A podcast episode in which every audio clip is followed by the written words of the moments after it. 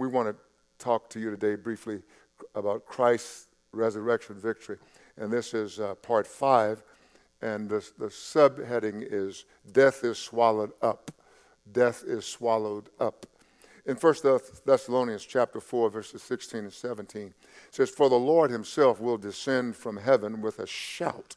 God is going to descend from heaven with a shout. So it's not a quiet coming, there's a noisy coming. And, and I want us to know that. This is a, a coming of great victory. We look at things from an earthly perspective, and therefore we don't have a, the best view of, of death, nor of sometimes of life. Uh, and you will never have a, the right view of death or life until you see it from God's perspective the scripture says there's going to be a shout. He's going to descend himself. He's not going to send a representative. He will, himself will descend from heaven with a shout, with the voice of an archangel, and with the trumpet of God. And so in the Old Testament, when they would blow the trumpet, it was like we're having a meeting with God, you know. So come on, God is present. So, what we are seeing here is that when Jesus comes back, there's going to be the trump of God. You know, I can just hear that trumpet sounding, you know, loudly. And he says, and what's going to happen? He says, uh, and the dead in Christ will rise first, their body, bodies will. There will be a bodily resurrection, and the bodies will come out of their graves uh, or wherever they, you sprinkle the ashes. You may have had uh 25% of the ashes, somebody else another 25, and some other family member 25, 25, but they're gonna, it's going to all come together. It's all going to come together, and it's going to come out. So they're going to rise first. They're going to go up first, but then holding some ankles. Yes, it says, Then we who are alive and remain shall be caught up together with them in the clouds to meet the Lord in the air, and thus we shall always be with the Lord. And so Paul talks about a triumphant moment, not a, one of tears and sorrows and, and dread, but a triumphant moment. In Luke chapter 20, verses 24 through 38, uh, the scripture says Jesus answered, answered, them and said to them, Jesus was speaking to the Pharisees. Uh, they always had uh, Pharisees and Sadducees, they always had some uh, crazy idea of Scripture. Uh, you know, the Sadducees uh, uh, asked him some question like, Well, since you got this resurrection thing going, um, let me tell you this story.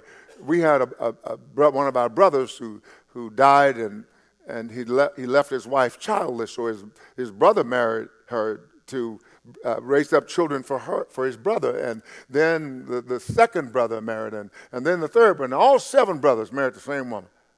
They probably made, made up a, a story, but he said, and, and they all died. Well, whose wife would she be? So Jesus is, uh, is talking about that in this particular case. He says, The sons of this age marry and are given in marriage but those who are counted worthy to attain that age and the resurrection of the dead neither marry nor are given in marriage, nor can they die anymore, for they are equal to the angels and are sons of God. Now listen, they are sons of God, being sons of the resurrection. And so what he is saying is that there is going to be a completeness that, that comes to those who are counted worthy those who are counted worthy of the next age. There, there's going to be a feeling of the presence of God. You won't need anybody else. It's not that you will be independent, no, but you're going to be part and partial of everybody.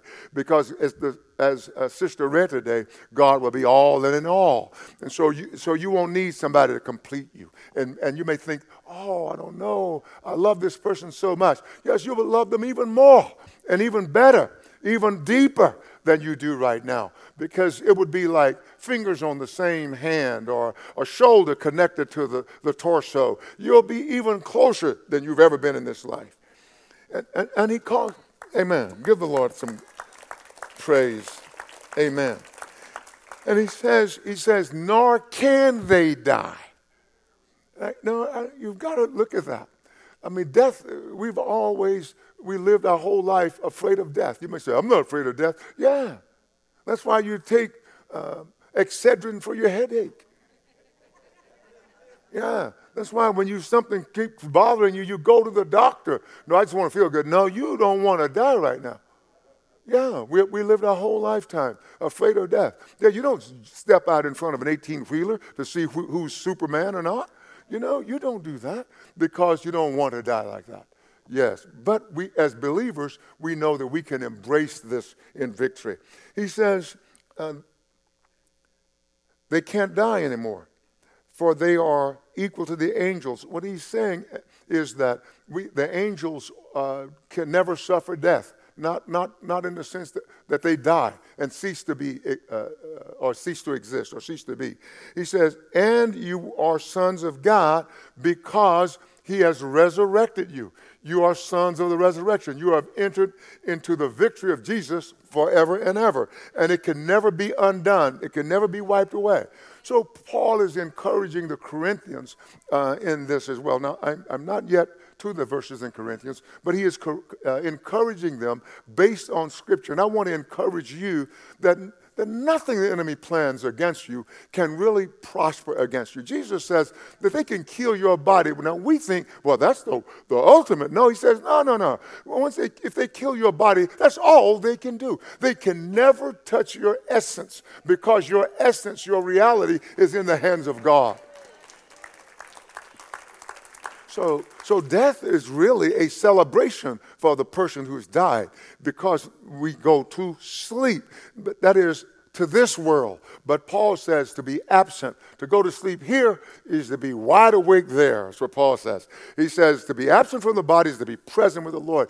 And so Paul is sharing with the Corinthians in, in uh, 1 Corinthians 15, he's sharing with them the reality of death and uh, even Christ's death Christ's uh, burial, Christ's resurrection, and, and, the fact that Christ was actually seen as a man who had been resurrected from the grave to die no more, walk in the earth. And so that is a picture of you. That is a picture of me. So don't fear those things. Don't fear those things. We, we want to be wise.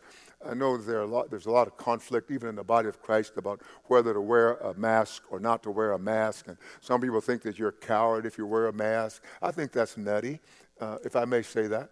Uh, that's just a, a, nutty thinking. You know, uh, I, if I love you, I ought to want to protect you. Now, if I don't care about myself, I can't care about you. And so, so the thing is, we do that because we love our brothers. We love our sisters. And so we don't want to make, we, we want to make sure that we don't infect you. We want to make sure we don't hurt you. And so that's why we do such a thing. Um, but, okay, I'll get back to that thought. It sort of eva- evaporated for a moment. But we are sons of, of I know, we are sons of the resurrection. We are sons of God, and we are not afraid of death we are not afraid of death. We don't wear masks because we're afraid of death. That there is therefore now no contradiction. Verse 37, Jesus goes on to tell them in Luke uh, 20, verse 37. But even Moses showed in the burning bush passage that the dead are raised. And so what Jesus is doing is emphatically, with great emphasis, he's emphatically saying to, to all who are listening that when you die, to this world, you do not cease to exist.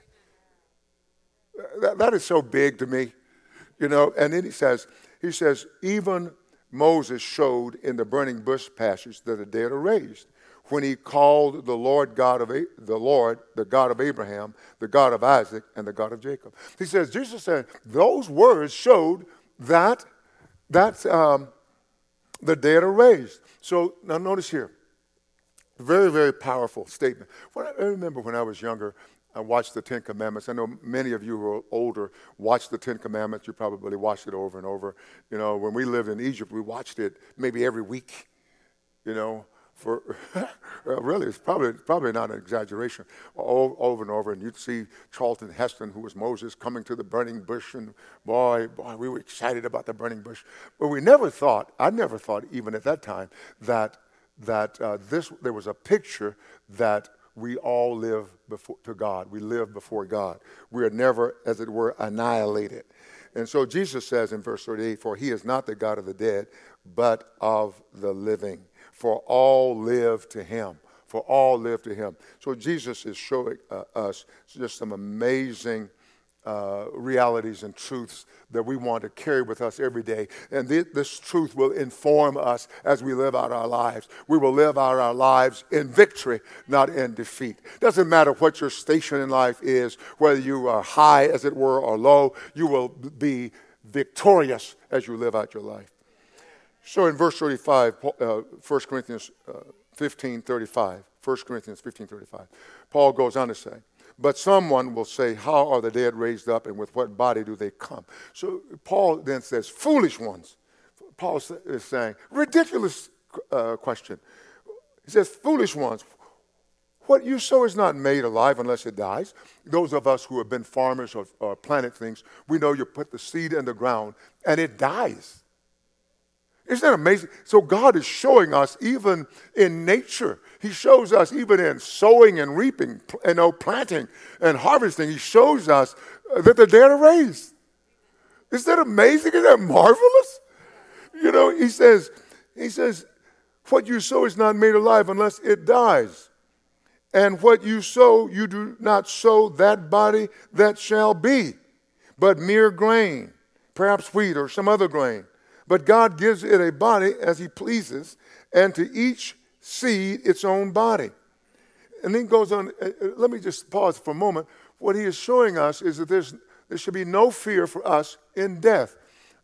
We plant a seed, it dies, and it, it sprouts up. I, I can remember as a kid, my, one of my most vivid memories is when I planted a garden. And I planted these, what we call green beans. And I planted, they were actually pinto beans, and I put them in a little, what we call a little hill. I put, put them in the ground I covered them with dirt, and I would go out every day to inspect. Every day I would go out and inspect. And, and one day I came, and that little green shoot came up. And then a bush and the bush was more prolific than the three little beans I put in that hill of beans. I put that little one, those little three beans, pinto beans in there, covered them up, and it grew a great harvest. That was a big, beautiful bush. And so, what the scripture is saying is, what you look like now is like a seed. But in the resurrection, you're going to be more glorious. You know, I don't know what expression that would be. Yeah, more glorious. So Paul goes on to say, all flesh is not the same flesh. There's one kind of flesh of men, another flesh of animals, another of fish, and another of birds. And he says, okay, so he's talking, he's refuting these people who got the doctrine all messed up. There are people who have the doctrine all messed up. And some even are bodacious or bold enough to say, well, I don't believe in doctrine. You don't? You don't believe in teaching? I know what they're trying to say, but they're still wrong. This is what Paul is doing. He's, there, there are, he, and the other apostles, the true apostles, had taught the, the way of God in truth. And then there were some other folks came. They didn't have the internet, but, but they, they had to walk to where they were. And they were polluting the people of God, telling them things that were not true. Oh, the dead, they were based on their, their tradition, their culture, or whatever. Oh, oh the dead don't rise. You, you never rise physically, you rise uh, spiritually. You're going to be a puff of smoke and they have to refute that. So Paul says in verse 40 there are also celestial bodies and terrestrial bodies, or heavenly bodies and earthly bodies. But the glory of the celestial or the heavenly is one, and the glory of the terrestrial or the earthly is another. So we know that, right? I mean, we, we know that even looking at, at, at, at the stars, etc. But listen what he says, verse 41. There is one glory of the sun, another glory of the moon, and, and another glory of the stars, for one star differs from another star in glory. So he's showing us what the resurrection will look like. So when you see that giant sun in, in, the, in the sky, you go, wow, man, that's something. You know, and so, in the summers, we, we, we just, we feel its heat and we go, gosh, that's some big ball of fire up there. And then we see the moon, oh, it's nice. You know, and then we see the stars, wow, they're pretty. They're, they're, they all have glory, but different degrees of glory. And he's saying this is going to be us as well different degrees of glory. He says, So also is the resurrection of the dead. The body is sown in corruption. All right, this body will, will decay. He said, The body is sown in corruption, it is raised in incorruption, incapable of corruption. He says, It is sown in dishonor, lowly body. It is raised in glory. It is sown in weakness. It is raised in power. It is sown a natural body, it is raised a spiritual body. A spiritual body. So we are sowed, but when we are raised, we're sowed corruptible, we are sowed natural, we're raised spiritual body. We, we know we are spirit. We have a soul. We live in a body. But then we're going to be raised spiritual body. Total spiritual body. Yeah. Amen. Give the Lord a better hand tonight. All right. So Paul continues to talk about the, the Hebrew scriptures. He talks about our, our scriptures and I want you to read the scriptures. I've been enjoying reading the scriptures more. My eyes are a little are more dim than ever before, but I'm enjoying reading the scriptures more than ever. More than ever. I'm reading and reading, and it's as though the, the, the words are just jumping off the pages with life. I'm saying, wow, God, help me to be able to articulate what you're showing me. Now, listen to what Paul says. He goes back to the scriptures and he says, verse 45. And so it is written, the first man, Adam, became a living being. Okay? The first man, Adam, became a, a, a living being. The last Adam became a life giving spirit. So he shows us the progression, or, or God's progression. He said, however, the spiritual is not first, but the natural. And afterward, the spiritual. So he's showing us our, existence and what we can expect from God by looking at Adam in the garden. And when people say, Oh, we're going back to the garden, I say, You go back by yourself. I'm not going back to the garden. The garden was a failure. Now, now if you said Gethsemane, it was a success. Because Adam was, was, um, was, uh, was innocent perfection. He failed. Jesus has tried perfection. He succeeded. Hallelujah, somebody. Hallelujah. So he shows us by, the, by Adam and the coming of the Lord uh, who we are and, and what God has, has for us. Then in verse um, 47, he says, The first man was of the earth, all right? That's us, made of dust.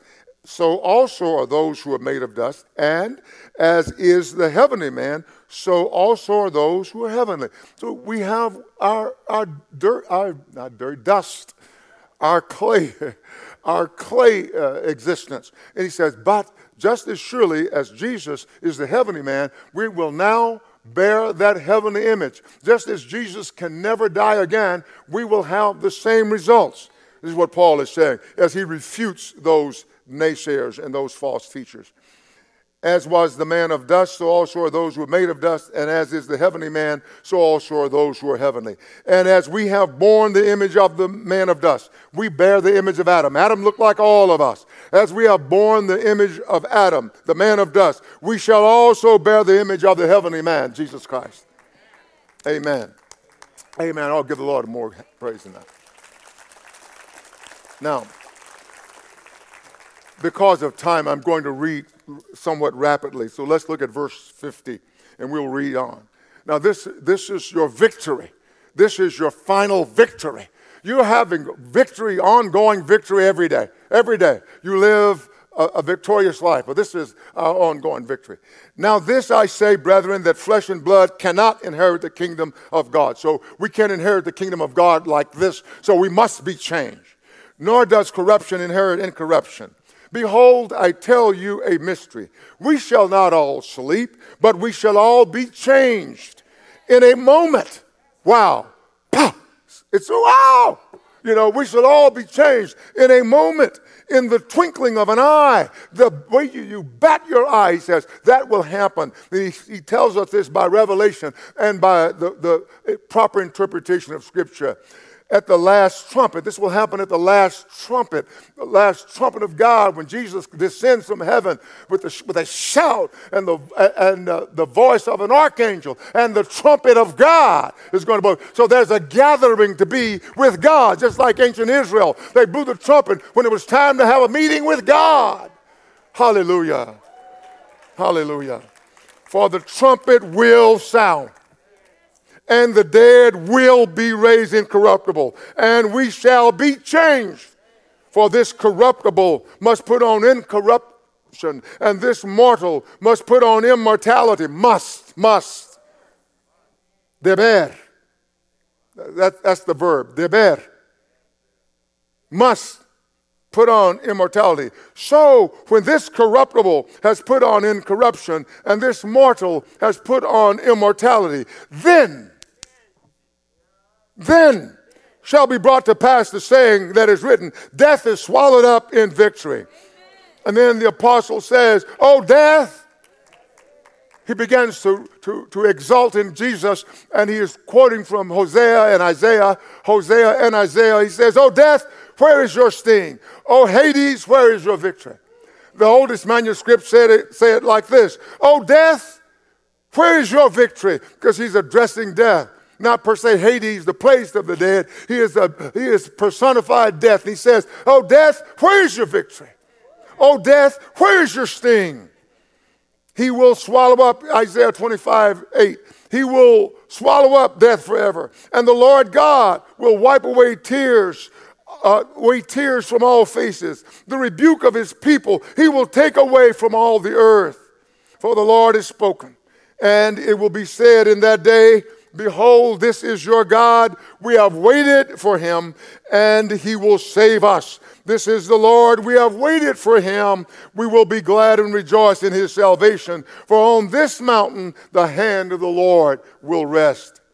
Hallelujah. And then Paul goes on to say, finally in verses 56 uh, through 58, he says, The sting of death is sin, and the strength of sin is the law. But thanks be to God who gives us the victory through our Lord Jesus Christ. Therefore, my beloved brethren, he, he closes his argument. Therefore, my beloved brethren, be steadfast. Why? You are victorious even now, and there's a greater victory coming. Be steadfast. Be immovable, always abounding in the work of the Lord, knowing that your labor is not in vain in the Lord. Hosea says, I will ransom them from the power of the grave. I will redeem them from death. O death, I will be your plague. O grave, I will be your destruction. Thank you, Jesus. Thank you, Jesus. Thank you, Jesus. We bless you. In the name of the Lord. We are victorious now, and our final victory is coming. In Jesus' name. Sister Stephanie, you may. Pastor Ken is going to, we're going to receive our communion, and we'll come back and exalt some more in Jesus.